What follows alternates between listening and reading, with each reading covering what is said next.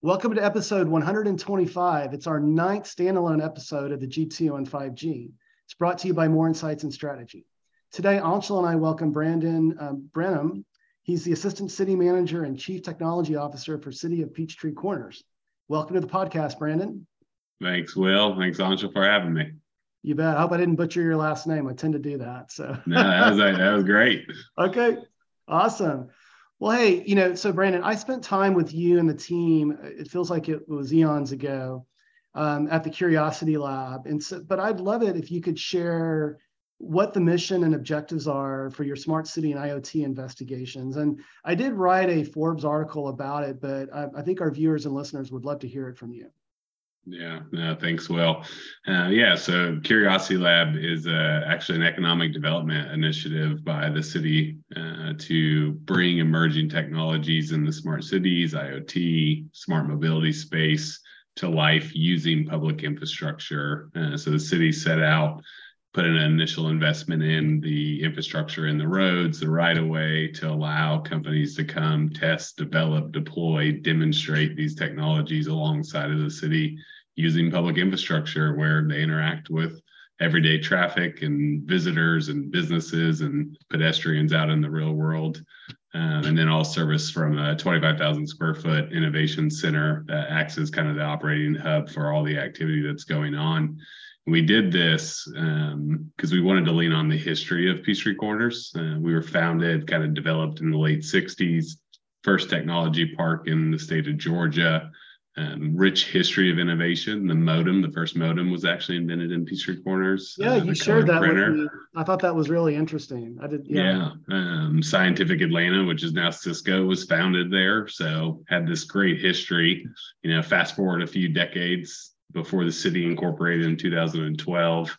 Some aging of the office park took place, and so wanted to reinstill that invigoration of that around us and continue to build upon our community. We're about 45,000 residents, but we're also 45,000 jobs. So our regional job hub and wanted to continue that growth um, and innovation. So started Curiosity Lab. You know, and what I find really, really innovative is that you're not necessarily out to monetize what you're doing. And that's a good segue to, to lead up, I think, to a question that Anshel wants to ask you. Yeah. So as I understand, T-Mobile has been involved dating back to Sprint's involvement. And I was wondering, like, what's their involvement unlocking from a use case and application perspective? Yeah, no, great question. And yeah, they were one of our founding partners. So back in 20, way back in 2019, uh, made the investment to come alongside us uh, to bring the 5G network. So we are fortunate. We have all three bands of the network. So we've got upper, middle, and lower uh, for them to really come together. We've seen everything from, you know, a lot in the intelligent transportation system. So we're doing things like the first uh, preemption of a traffic signal over the 5G network for connected vehicles inside of an autonomous shuttle that we operate in the facility. So thinking about public uh, transportation and its efficiency, uh, we've put LIDAR, fixed LIDAR over the 5G network. So, really showcasing that bandwidth um, of, of the network. And then we've done some in building applications over the network. So, really getting to see both all the way down to um, their network using sensors and fire hydrants to regulate water pressure. So, really, you know, getting to showcase all the way from low end to high band where you need really, really fast latency down to, you know, almost NB-IoT type of scenario. Yeah, hey Brandon, let's go a little bit, you know, deeper on the autonomy piece because that for me, when I spent time with you at the lab, that really kind of shined. And you know, autonomy is probably the poster child use case for 5G.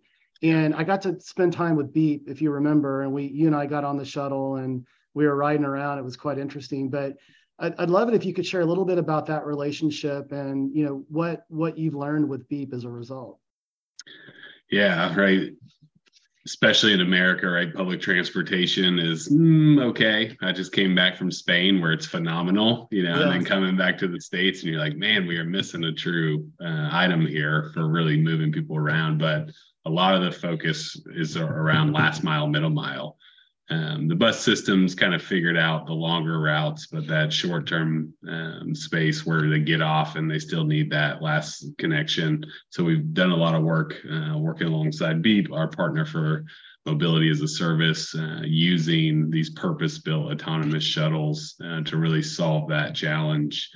Um, been just finished up our last full year of operations with them um, and really seeing you know the impact around efficiency of the system along with some of the challenges that uh, an environment like Georgia brings where it's not flat where these are traditionally known for operating. You know we've got 13% grade change we've got curves we've got blind spots um, and so layering in the connected vehicle applications really seeing the benefit in the operations of the system all you know using the T-Mobile network for what it's good um, and powerful for to be able to accomplish this. So we're able to put in connected vehicle applications where traditionally you wouldn't. Uh, like we have a crosswalk that is a standalone from a traffic signal and it's got a light on it, but usually you couldn't run fiber to it because it's too cost prohibitive. So we were able to put in connected vehicle application there. So if a pedestrian pushes that button, it actually sends a message to the shuttle to let them know there's a crossing there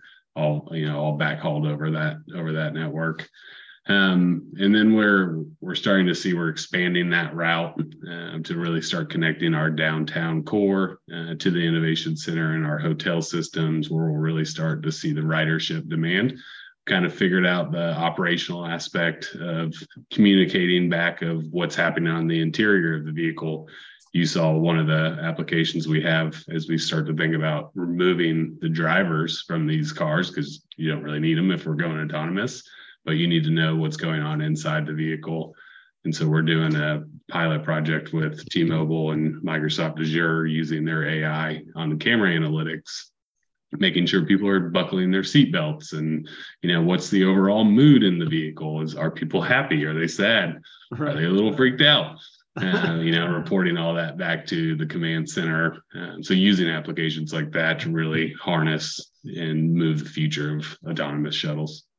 Well, you know, Atlanta is also famous for its traffic, right? I, I, could say the same for Austin, Texas, because yes. we've grown so quickly. So, can you sort of speak to like how these investigations could alleviate that that issue in yeah. just the greater Atlanta area? Yeah. Um, so other other forms that we're using talked a little bit about the fixed lidar that's on our intersection. Uh, also have Bosch uh, working with them and all powered over the T-Mobile network, where we're taking video analytics of the environment. So the entire corridor has camera system as well as the intersection, and then you start to layer these data sets on top of each other. So we know you know that semi is coming through or the bus is coming through or cars all that have a different impact on the corridor and the traffic signal itself on you know their movement through it the time it takes them to go through a signal. What happens if that car you know decides to stop in the middle of the intersection and changes the dynamics of the traffic signal? Uh, so we can feed all of that data back to our central house and start to make real-time adaptive changes to the environment and the signals. We can hopefully start moving traffic more efficiently through the corridor. That's the idea, but you need all those different data sets and layers to bring into that. And then you layer on the connected vehicle asset. And we are able to take the Bosch camera that's on the network, detect pedestrians in the crosswalk, convert that to a connected vehicle message, and broadcast it out to any of the oncoming vehicles so they know, you know, 200 yards away that there's a pedestrian in that crosswalk. So raises raises awareness, safety, security of our vulnerable road users.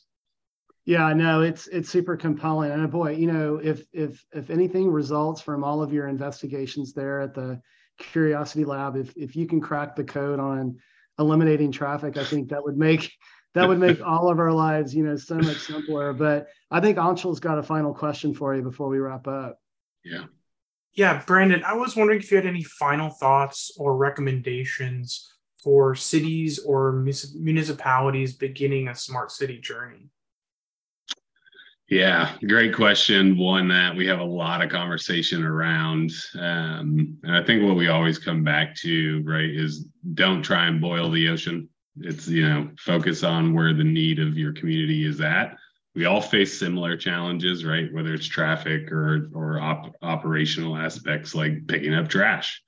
Uh, so find that pain point in your city and find the champion that's within there and be okay to fail because what we've learned through this is you're going to fail you're going to but fail forward learn from it go you know make decisions quickly continue to move and adapt as quickly as possible and you'll you'll find the right method to serve those needs inside your community I think it's sage advice, Brandon. You know, and I spent a lot of time with Cisco as well, and they have a program called Country Digital Acceleration. Yep. Guy Diedrich is the executive that leads that, and um, what what I've learned from Guy is that as they engage, you know, and, and this is a program that's deployed all over the world. You know, one size does not fit all. I mean, a smart city definition is very very broad, right? And so I think your advice is wise. It's like determine you know your particular pain points because they're going to vary right yeah uh, depending on on where you're at and then you know focus you know focus on you know driving you know the business outcome from that and i think you know what you're doing um, at peachtree corners is it's so innovative you know i'm hoping that it gets replicated in other parts of the country as well certainly we we need something like it uh, in my hometown of austin texas so uh, i'm willing to make the introductions that are necessary but we've really enjoyed having you, Brandon, on the on the podcast. And Anshel, why don't you take us home? Absolutely. We hope our viewers and listeners found this week's topics interesting. If anyone out there would like to provide insights for a specific 5G topic for a future podcast, please reach out to us on social media. Will is at WillTownTech, and I'm at Anshel Sag. Thanks again to Brandon and Peachtree Corners for joining us today. Thank you.